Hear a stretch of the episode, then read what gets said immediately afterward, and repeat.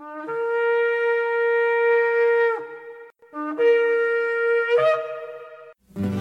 I've had enough of this world and its pleasures. I will arise and go forth to the house of my young. I will arise and go forth to the house of my father. I will arise and go forth to the house of my young, house of my young.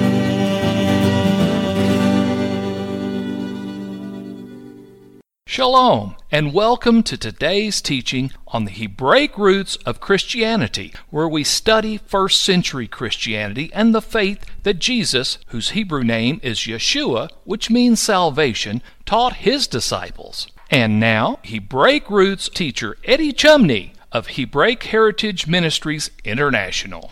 Shalom. I'm Eddie Chumney of Hebraic Heritage Ministries, and we welcome you to today's teaching on the subject Romans for or against Torah. This is part 11 of the series. So the church at Mount Sinai was fleshly and it was carnal and it was immature and it had a stony heart. And as a result, because of disobedience, that the generation that came out of Egypt, most of them died in the wilderness. We have Joshua and Caleb and those that was under 20 that went into the promised land. And so Yeshua is going to die to redeem his unfaithful wife. That is the house of Jacob that is the nation of Israel. That's the church at Mount Sinai. And then in Acts chapter 2, they're going to be reborn. And the rebirth comes from repenting of your sins and accepting Yeshua, who is the lawgiver, who is the bridegroom, and now is the redeemer of his bride. And the way that he's going to redeem his bride is lay down his life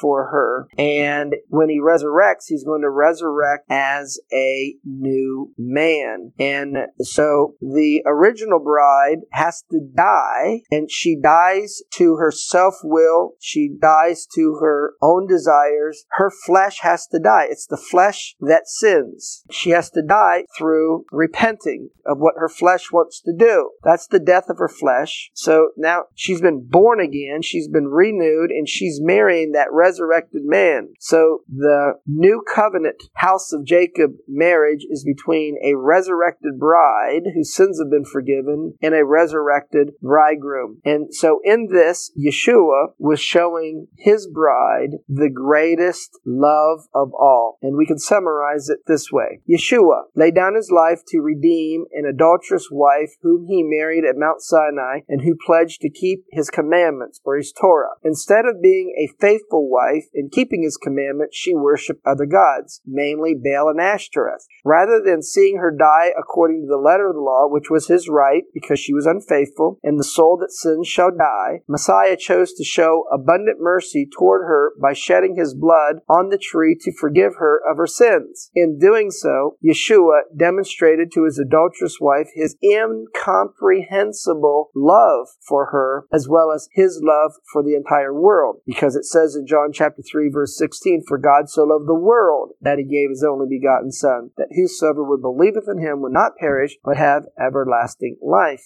And so the world that repents are adopted or they're grafted in to the new covenant that he makes with the house of Israel and the house of Judah. Jeremiah chapter 31 verse 31, Hebrews chapter 8 verse 8. So ultimately, Yeshua will dwell with his redeemed bride initially when he rules and reigns in his kingdom during the Messianic era, and then after the Messianic era is over, she will spend eternity with him in the heavenly Jerusalem. And uh, so another way we can summarize this is number one. When Yeshua died on the tree, he paid the penalty of an adulterous woman for breaking the Torah. Number two, when we trust in Yeshua for our salvation and follow his Torah by his Holy Spirit, we enter into a marriage covenant relationship with him whereby our righteousness is in him, and we are forgiven of our sins when we confess our sins through his shed blood. Next, we're going to share with you a background and understanding of Romans chapter 9 through 11. And to begin with,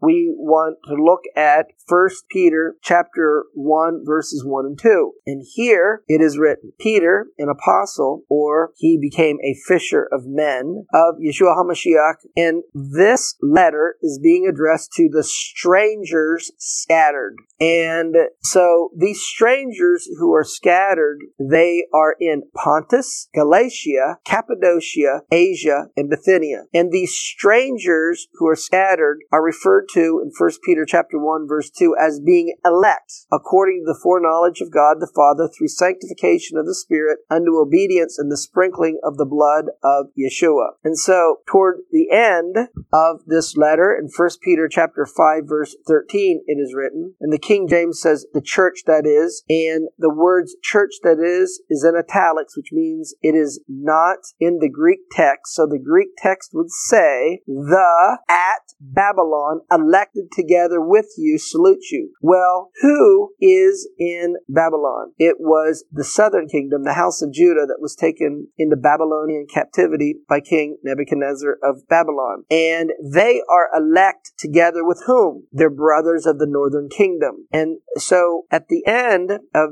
this letter in 1 Peter chapter 5 verse 13, it says, the ones in Babylon are elected together with the ones that are strangers scattered throughout Pontus, Galatia, Cappadocia, Asia, and Bithynia. And so who is this referring to? Who are these strangers that are scattered? It would be a reference to the northern kingdom. And how did they have the status of being a stranger? A stranger is one that is not originally a part of the covenant is the traditional meaning and use of the term that those of the nations were regarded in the Torah as being strangers. And so that's because in Hosea chapter 1, because of the northern kingdom's disobedience, that in order to prophesy of their judgments, but ultimately their restoration, redemption, and reconciliation, that there was a marriage that took place between Hosea and Gomer. And this marriage is going to be prophetic of the unfaithfulness that was shown unto Yeshua, the bridegroom, at Mount Sinai. So there's three children that are mentioned in Hosea chapter 1 from this marriage. The first is in Hosea chapter 1 verse 4, Jezreel, which means God will sow or God will scatter. The second child in Hosea chapter 1 verse 6 is Lo Ruhamah, which means no mercy. The third child in Hosea chapter 1 verse 9 is Lo Ami, which means not my people. So the judgment of the northern kingdom, the book of Hosea was written to the northern kingdom. They were going to be scattered in the nations of the world. Why were they scattered? Jezreel, God will sow or God will scatter, which is the meaning of the word in Hebrew, because they were unfaithful in their marriage. That they were then going to take upon the status of no mercy and not my people. In other words, they were going to be cut off from the covenant. Once they were cut off, they took upon themselves the status of being strangers and in captivity, so they're exiled, they're scattered. And who are these exiles that are being addressed? In 1 Peter 1 1, the northern kingdom who are living in the areas of Pontus, Galatia, Cappadocia, Asia, and Bithynia. Now, taking to note these places where the strangers that were scattered were living, in Acts chapter 2, verse 1, it says, When the day of Pentecost was fully come, now we're told that there were Jews there on the day of Pentecost in Acts chapter 2, verse 5, and they were dwelling at Jerusalem Jews, devout men out of every nation under heaven, and the Jews are from the house of Judah or the southern kingdom. So those from the southern kingdom are there in Jerusalem to celebrate Shavuot or the day of Pentecost. And uh, in Acts chapter 2 verse 9, there were those that came from Cappadocia, Pontus, and Asia. And then in Acts chapter 2 verse 10, among those that were there in Jerusalem on the day of Pentecost were not only the Jews or the southern kingdom, but in Acts chapter 2 verse 10, strangers of Rome. So a stranger is one that is outside of the covenant. Now a stranger can come into the covenant as well. And so when they do, that means that they are adopted or they are grafted in. So what I want you to see here is the book of Romans, of which we're studying and looking at it from a Hebraic perspective, that Paul is addressing those who are regarded as strangers who were scattered and are living in Rome. This is going to be a reference to the northern kingdom. So then, in that context, we want to further see how Paul is writing his letter in the book of Romans to believers in Yeshua who are of and from the northern kingdom. Now, in reaching those of the northern kingdom, he's going to be reaching those who are living with them in the nations. So Paul's letters and Paul's teachings is going to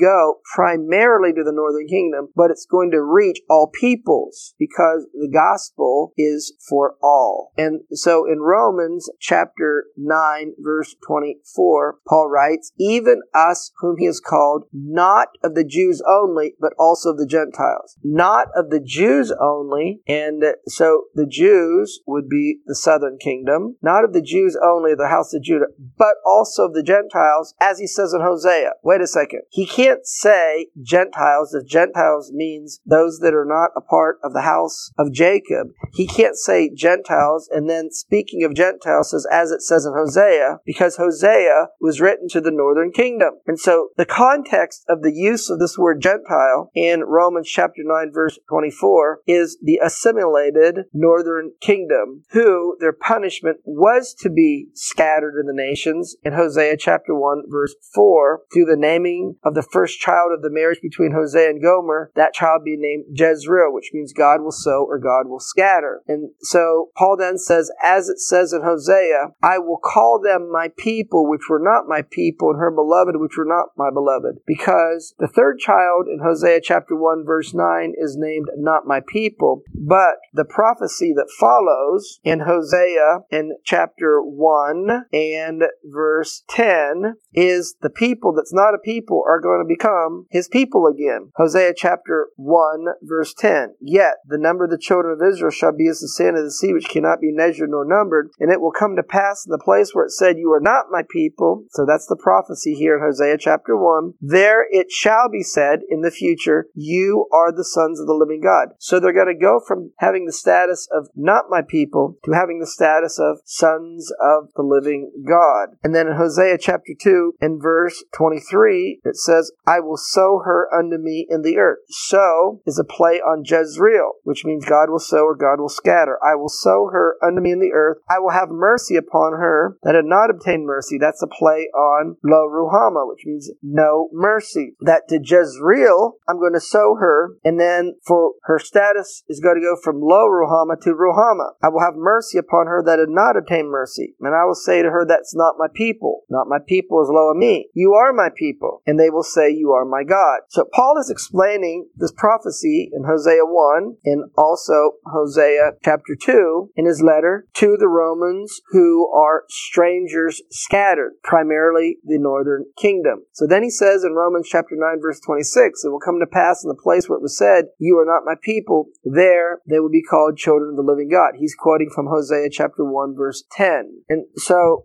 we can see this, therefore, that Paul is addressing in his letter to Romans, looking at it from a Hebraic perspective, that he's addressing believers in Yeshua as the Messiah who are of and from the northern kingdom, that because they are now believers in Yeshua as Messiah, they are fulfilling the prophecy that previously they were not a people, but in believing in Yeshua as the Messiah, they are now his people again, as we're told in John chapter 1 verse 12, as many as received him, to them gave he power to be called the sons of God. And so they become his people. They became sons of the living God. Now continuing on and seeing how Paul is writing or addressing the northern kingdom in his letter here in Romans. In Romans chapter 10 verse 19 it is written, But I say, did not Israel, here Israel is a reference to Judah, the southern kingdom, the Jewish people, did they not know? First, Moses said or prophesied, I will provoke you to jealousy by them that are no people. And by a foolish nation I will anger you. And so Paul is quoting or making a reference to Deuteronomy chapter 32. Now, Deuteronomy chapter 32 is called the Song of Moses. And uh, Moses was told by the God of Israel to write this, and this was going to be a prophecy regarding what would happen to future generations from that generation that,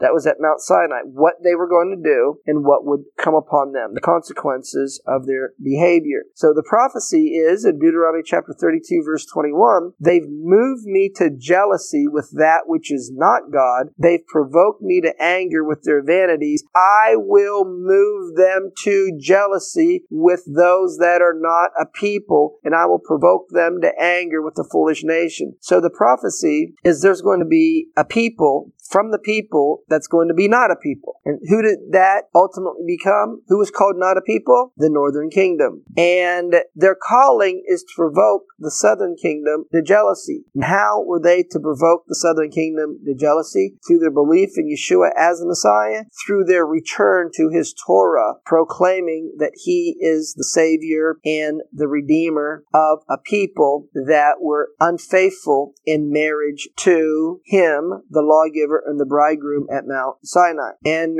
so, why is the northern kingdom called a foolish nation? Because they departed from the Torah. And so now Paul is going to make a reference to the Torah, to the Song of Moses, Deuteronomy 32, verse 21, regarding the prophecy that in the history of the nation of Israel, there's going to be a people that's going to be called not a people by the God of Israel, and they're going to provoke another people to jealousy. And so now he's going to get his second witness from the book of Isaiah, Romans chapter 10, verse 20. But Isaiah is very bold and said, I was found of them that sought me not, I was made manifest unto them that asked not for me. So this is a quote or a reference to Isaiah chapter 65, verse 1. I am sought of them that asked not for me, I am found of them that sought me not. I said, Behold me, behold me unto a nation not called by my name. And so Isaiah prophesies that there's going to be a people that's going to be called not a people or not called by his name. I'm going to share with you the rabbinic Jewish insight regarding Isaiah chapter 65 verse 1 from a book by Yair Davidi. He's an Orthodox Jew that lives in Israel. And from his book Ephraim, the Gentile children of Israel on page 226 in chapter 9 of his book that is entitled Christianity and the Lost Ten Tribes he writes, Isaiah chapter 65 verse 1 speaks concerning the ten tribes. I was sought of them that asked not for me. I made myself found to them who did not request me. I said, I am here, I am here to a people who did not call my name. So that's what Paul quotes in Romans chapter 10 verse 20. And so the rabbis see that that verse is speaking of the ten tribes. Paul, being raised in the sect of the Pharisees, he would have understood that Isaiah chapter 65 verse 1 is speaking about the northern kingdom or the ten tribes or the house of Joseph or Ephraim as well. Now, Paul continues on in Romans chapter 11 verse 1. I say, has God cast away his people, referring to the house of Judah or the Jewish people, who, as a corporate people, did not accept and believe that Yeshua is the Messiah? Has he cast them away? And Paul answers the question and says, no, God forbid. I am an Israelite of the seed of Abraham, of the tribe of Benjamin, or from the house of Judah, the southern kingdom. So he didn't cast his people away. Paul says, I am one of them, and I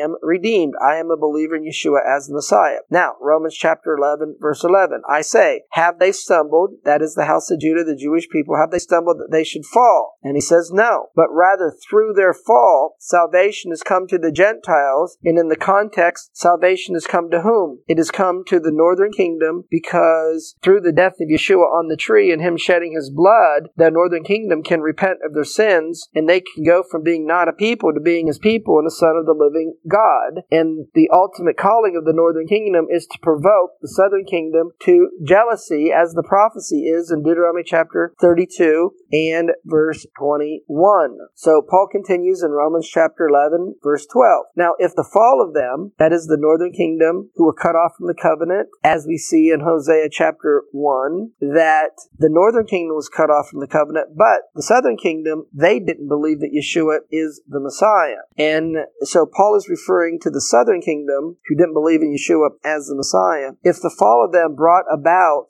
the restoration and the redemption of the northern kingdom, as well as the redemption of the whole world, and the diminishing of them the riches of the Gentiles, how much more their fullness, or when the house of Judah believes that Yeshua is the Messiah. So Paul answers this question in Romans chapter 11 verse 15. If the casting away then be the reconciliation of the world, that is the northern kingdom being brought into the covenant relationship, and salvation Messiah being offered to the whole world, John chapter 3 verse 16, what shall be the receiving of them be? What will be the case when the house of Judah, the Jewish people, believe that Yeshua is the Messiah? And Paul's answer is life from the dead. But what is the life from the dead that Paul is referring to? It is the dry bones from Ezekiel chapter 37, which is how the house of Jacob is likened when they're scattered into the nations of the world. And from being dead by being in the nations of the world and the curses that's outlined in Deuteronomy chapter 28 verses 15 through 67 coming upon the house of Jacob or the nation of Israel. The prophecy is that the dry bones are going to come to life and they're going to return to the land of Israel, the gathering, uniting of the 12 tribes of Israel. Because in Ezekiel chapter 37 verses 15 through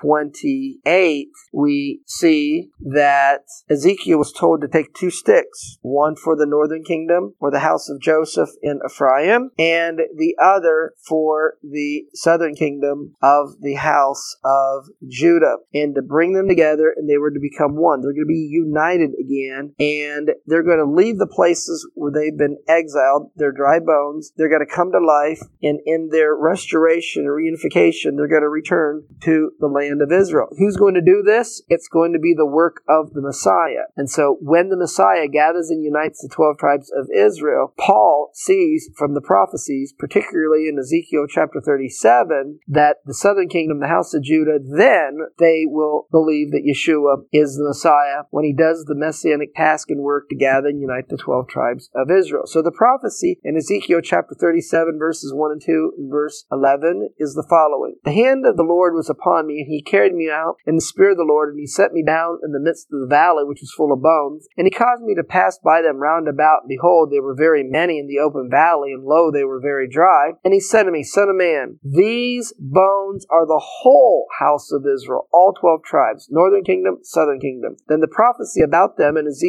chapter 37, verses 12 and 13 prophesy and say to them, Thus says the Lord God, O my people, I will open your graves and cause you to come out of your graves. Where's the graves? In the nations of the world where they were taken into captivity. That's your graves. I'm going to bring you up out of your graves. You're going to leave your places of scattering, of exile, and I'm going to bring you into the land of Israel. So the end of the exile is likened to a resurrection from the dead. And then the prophecy that Paul was referring to in Ezekiel chapter 37 verse 13, and you will know that I am the Lord when I've opened your graves. They're going to know that who is the Lord. They're going to know that Yeshua is the Messiah when he gathers and unites the 12 tribes of Israel. And then it goes on to say in Ezekiel chapter 37 verse 14, and I will put my spirit in you and you will live and I will place you in your own land. And so then in order to prophesy of northern kingdom and southern kingdom being united and returning to the land in Ezekiel chapter 37 verse 16, Ezekiel was told to do the following. Son of man, take one stick. And in Hebrew, the word stick is eitz, which means tree. So it could be translated, take one tree and write upon it for Judah and for the children of Israel, his companions. Take another stick, or in Hebrew, eitz, which means tree. Take another tree and write upon it for Joseph, the stick of Ephraim, and for all the house of Israel, his companions. So it could be translated, take one tree for the southern kingdom, for Judah, for the children of Israel, his companions. Well, that's going to conclude part 11 of the series on the subject Romans for or against Torah. Shalom in Yeshua the Messiah. Amen.